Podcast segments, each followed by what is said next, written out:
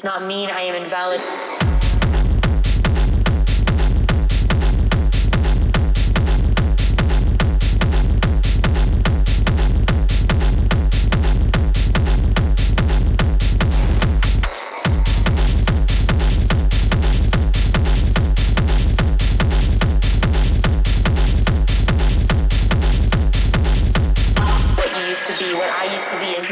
Who I am anymore.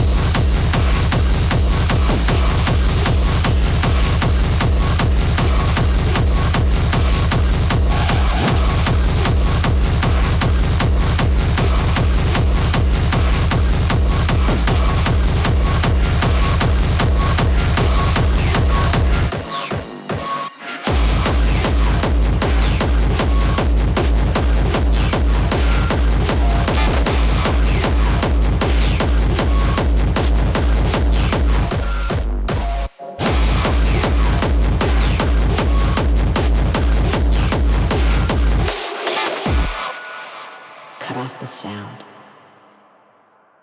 and give me the silence.